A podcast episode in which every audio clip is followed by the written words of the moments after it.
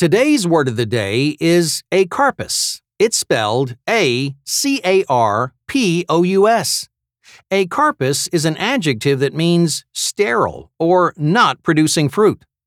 Karpos is the Greek word for fruit. The addition of the prefix a turns it into fruitless. Our word of the day may refer to actual food, but it may be used to mean any living creature that produces no offspring.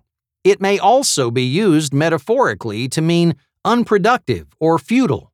For example, the purpose of the meeting was to generate new ideas for the spring sale, but we couldn't think of any. I had no idea the meeting would turn out to be so acarpous. Acarpous is spelled A-C-A-R-P-O-U-S.